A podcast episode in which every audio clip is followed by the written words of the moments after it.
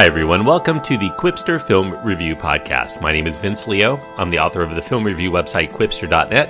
I invite you to check out over 4,000 of my written reviews. You can read there anytime at qwipster.net. Q W I P S T E R.net. Also, check out my other podcast. I cover films of the 1980s, somewhat similar to this, but with a lot more trivia and history. So check it out. It's called Around the World in 80s Movies. Search for it wherever you're listening to this right now, and you'll find it. Today, continuing on trying to catch up with some of the good movies of 2018 that I didn't have time to catch up with during the course of the year. Leave No Trace is the film I'm going to be reviewing today. It's a PG rated film, it does have thematic material throughout. The cast includes Ben Foster and Thomasin Harcourt McKenzie. The director is Debra Granik, who also contributes to the screenplay along with Anne Rosellini. It's based on a novel called My Abandonment by Peter Rock, which I'll get into in just a moment.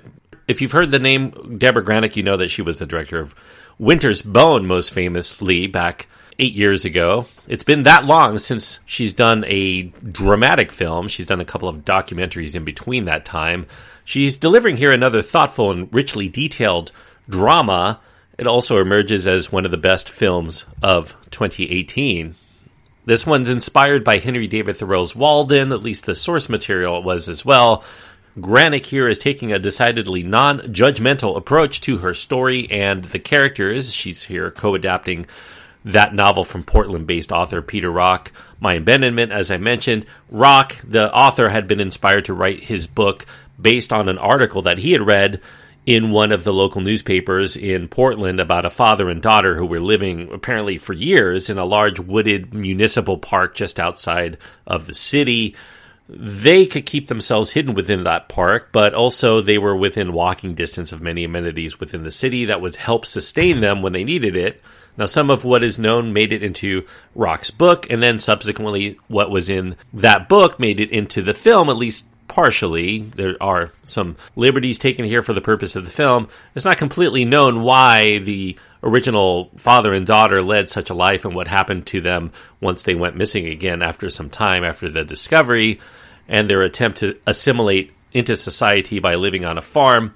Some of that speculation makes its way into the film. Now, from there, Granik and her co screenwriter take the book they make some changes to fill in the blanks. They come up with a story in which Ben Foster here starring as a war vet named Will. He's a widower father to a young teenage girl. I think she's 13 with a boy's name of Tom. He's suffering from some sort of post traumatic stress from his time in the service, we presume. Living out in the woods, he's completely off the grid, roughing it in a public park, a very large public park, well known just outside of Portland in Oregon. Granik here combines these elements with a story that she knew of of a man who raised his daughter off the grid in their own cabin in Oregon in that real life story, he wanted to have his daughter learn from nature and from books instead of trying to live her whole life in the world of conformity and cell phones and computers and whatnot. She did have exposure to those elements in her time with her custody with her mother, as well as in her teen years, where she went to high school and became more interested in conforming to society. That was also somewhat inspired to some of the story elements here. Granik here is exploring this notion of what's considered normal behavior within American society of today and how one person could choose not to conform to those norms before society or the government considers such people as not allowed to pursue a way of life out of step with modernity, particularly in how a father may be choosing that life for a younger girl who may not be getting what she needs through making life easier for her later should she choose to live on her own those that hear of their story want to help because they think that belonging to a community and to society as a whole is somehow beneficial and wanted, and presume that those who drop out are not going to survive long without that safety net.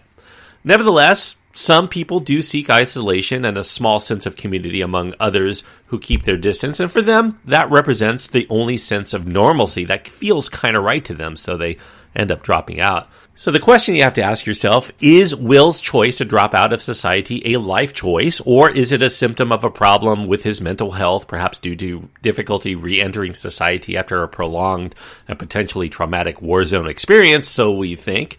If it's merely a choice, is it right for Will to also choose that life path for his child?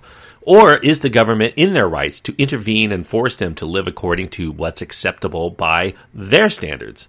The interesting thing to speculate on is if this father and daughter own their own land and decided to live off of their own land in this way, you know, perhaps they could choose to live how they like, but here, living in a public park or in a home owned by someone else, they end up struggling to maintain their own identity, particularly when their landlords or their neighbors require them to share their thoughts or their time as a goodwill gesture to allow continued generosity and continued privacy. So I guess you have to speculate. If you're rich, you're allowed to choose to live freely on the land that you own, but those who are not on their own land have kind of little choice, mainly because they're assumed to be homeless by circumstance or maybe mentally ill or drug addicted or a fugitive of some sort. In fact, we see Will here selling his VA prescribed medication to a nearby dealer, also who is living a life with others out there in the woods. Now, Granik here is putting together two very fine actors in the lead roles. Ben Foster here further honing his persona of someone who's barely holding himself together in a way that makes him seem like a good person, trying to contain a much more dangerous side of himself from emerging you kind of get the sense that the paranoia and the fear that he has of losing his own ability to think autonomously in this world that seems to preach conformity at every turn, especially knowing that his daughter could be separated from him for the life he's chosen for both of them, that really is weighing heavily on him. The outside world really is a hard place to escape from in the United States. He tries to live a life of self sustenance, even living completely out in nature really can't provide without visiting town to purchase foods and supplies and while that's going on, you get the sense that Tom, who's played brilliantly here by McKenzie, in a breakthrough performance, really, she does love her father. She does actually love the life that they share together. But at the same time, you do sense that she enjoys modern conveniences too. For instance, she opts for the propane cooker in place of having to hand light all of their fires through friction, especially on wet days that are common in that area. That's not to say that Tom embraces all that technology has to offer, but she doesn't really see why they have to live life harder than necessary just because it incurs a modest cost to that cost of living. Leave No Trace, as a film, it really is skillfully acted. It's handsomely presented. It's a very thoughtful work here from Granik, who enriches her story with a lot of detail, and she makes connections to draw us in without telegraphing where it's going or what the themes of the piece really are. This is a story about how good people on every side of the spectrum can really want different things, and of whether it's good for one person to choose to drop out of society and really mean no harm to anyone else, but yet still be perceived as if there may be something wrong with that person by members of a community that prefers to share its values rather than abstain altogether.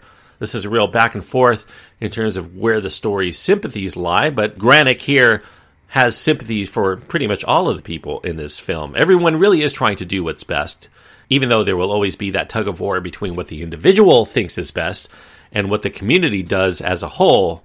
So, in the end, Leave No Trace really is a wonderful, it's a very thoughtful story about how these competing best interests can sometimes find themselves at odds. And at the end of the film, you kind of are left with a discussion to be able to share with other people who may have experienced that film with you. I'm going to give it three and a half stars out of four. I do think that this is a good movie. It's worth going out of your way to see if this at all sounds of interest to you. If you're a big fan of Ben Foster, if you like Granik's previous work, or you just want to see one of the best dramas, I think, to come out in 2018, I do recommend Leave No Trace, which is already out on VOD and on streaming services. You can check it out today if you so choose. Thanks everyone for listening. I hope that you enjoyed the review. If you did, I do encourage you to reach out to me, find my contact information at my website, including links to my Twitter feed and Facebook page, and links to my podcasts, including this one and Around the World in 80s Movies. Until next time, thanks everyone, and please enjoy your time anytime you get to go to the movies, even if you're catching some of the year's best at home.